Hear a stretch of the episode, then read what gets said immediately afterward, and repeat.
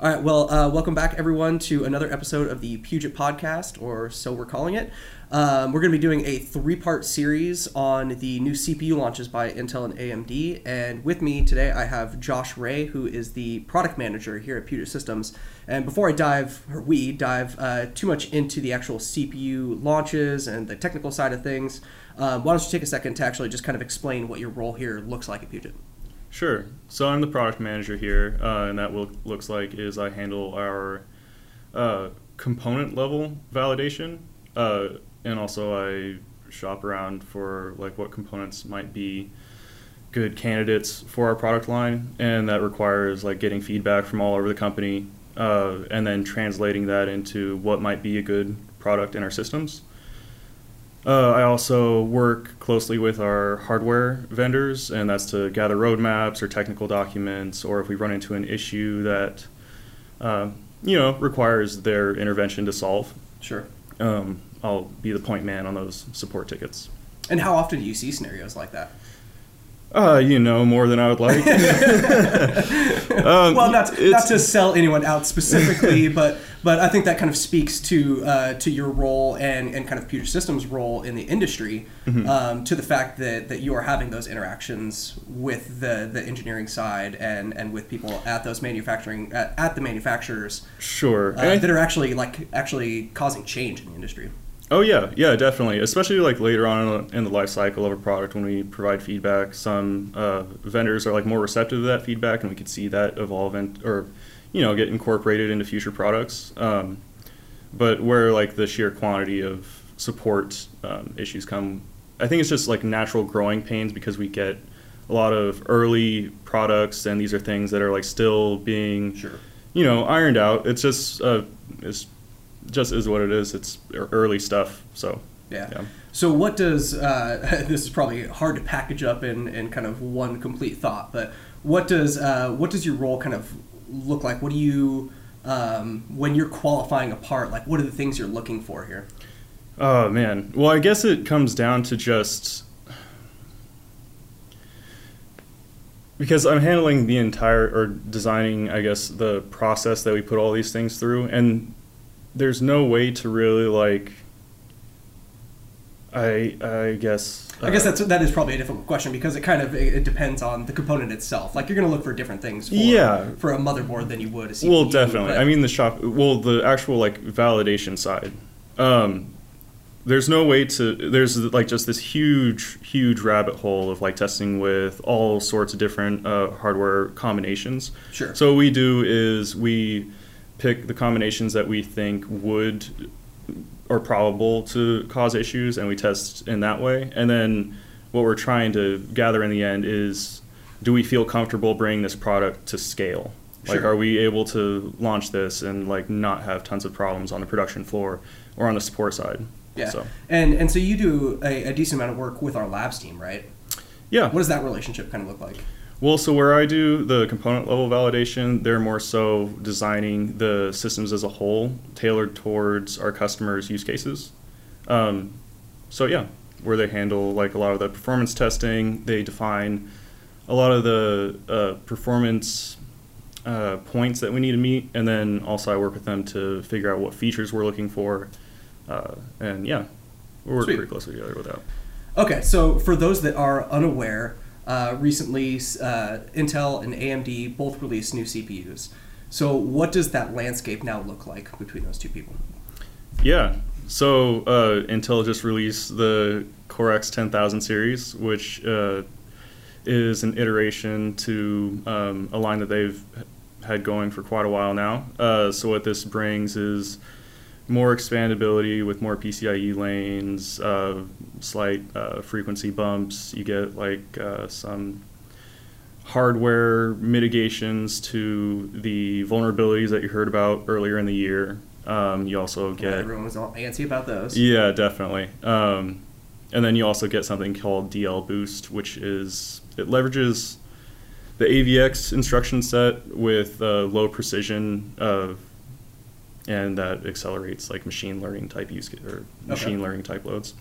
Uh, also with Intel, you get the Xeon W22 series, which is the Xeon counterpart to the Core X series. Uh, you get basically take the Core X series, remove overclocking, sprinkle in some uh, enterprise features like registered ECC support, and then that's that product.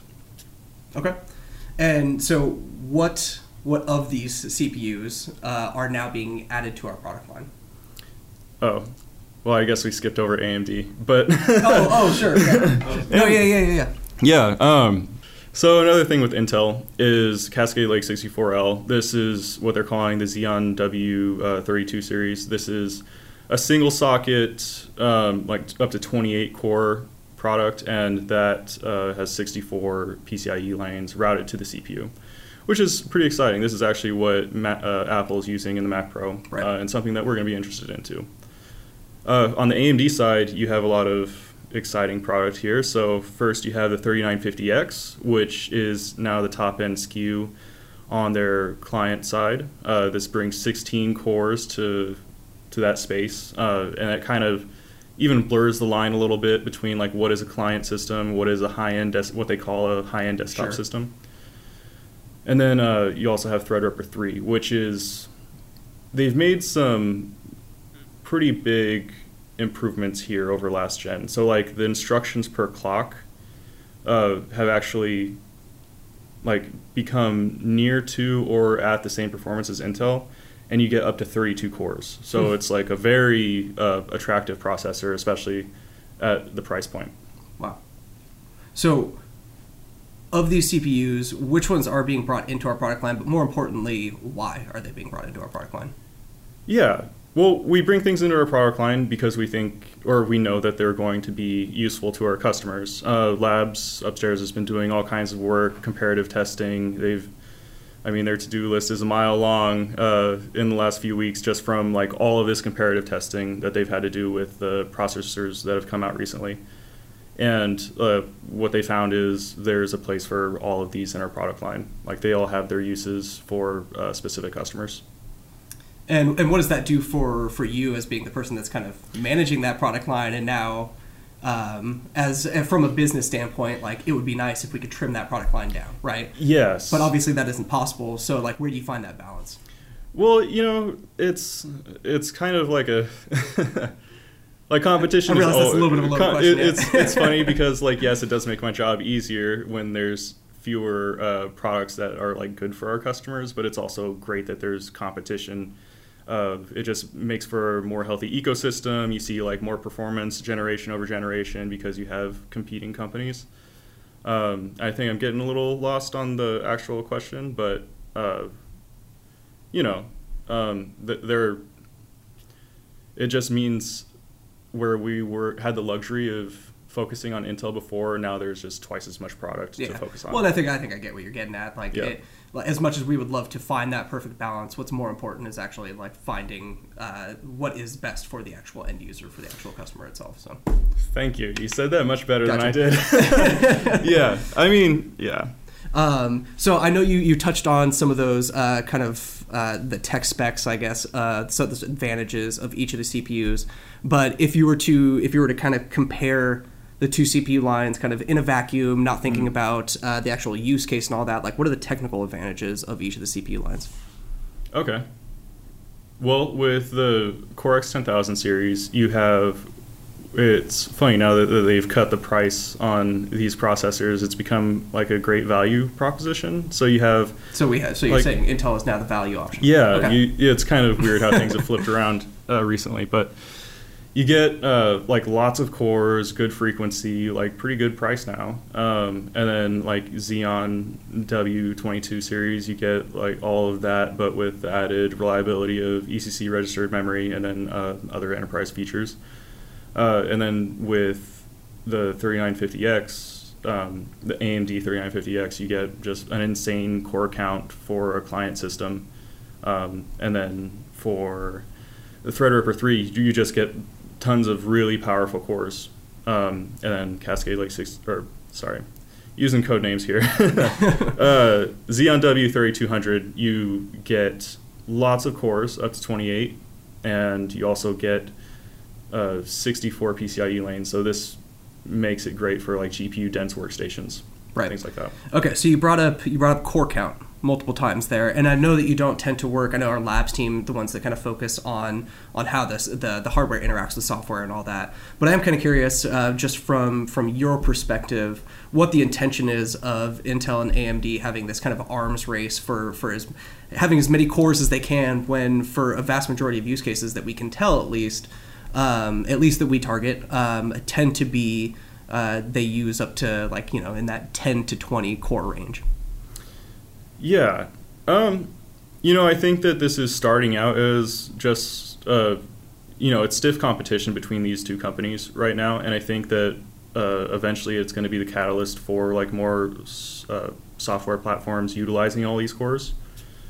So, I mean, yeah, they're kind of uh, creating the egg that's going to make the chicken with all this competition. So sure, and and we've seen that in the past with other products where they they first create that uh, that hardware and then get it into the software developers' hands. Mhm. That way, they can then develop the software for that product. So that does make sense. definitely.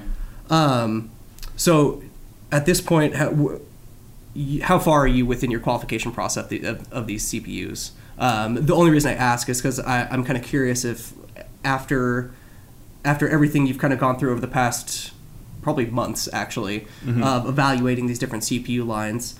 Um, what does this kind of tell you about the the future of these two companies and the directions that they're trending? Oh man, I mean, if you put it like plotted the lines on a graph, I mean, AMD, they're how fast they're improving their performance is just like such a steep curve. Um, it's really impressive what they're doing, and I think that I'm not seeing evidence of them slowing down at all. So I think that the future for them is very bright. With Intel, they've uh, had the luxury of having like huge market share over the generations. So that means lots of development has been geared more towards their stuff, um, and in that time, uh, they've been, I mean, continuously funding their R and D department, just like AMD. So I I do wonder if they have some things holstered that they uh, might be able to bring now that competition is a little stiffer. Uh, either way, it's going to be very exciting to see how things are going to pan out over the next two or three years. Yeah, yeah. So, um, unless you have any other major takeaways uh, from everything that you've done over the past few months, Uh, I can't say that I do, but I appreciate you taking the time to talk with me. And absolutely. yeah, All right. Well, uh, well, thanks for jumping on. Um, the next episode is actually going to be focused uh, primarily on post production and how these CPUs are going to help out people in that industry right now. So, cool. thanks.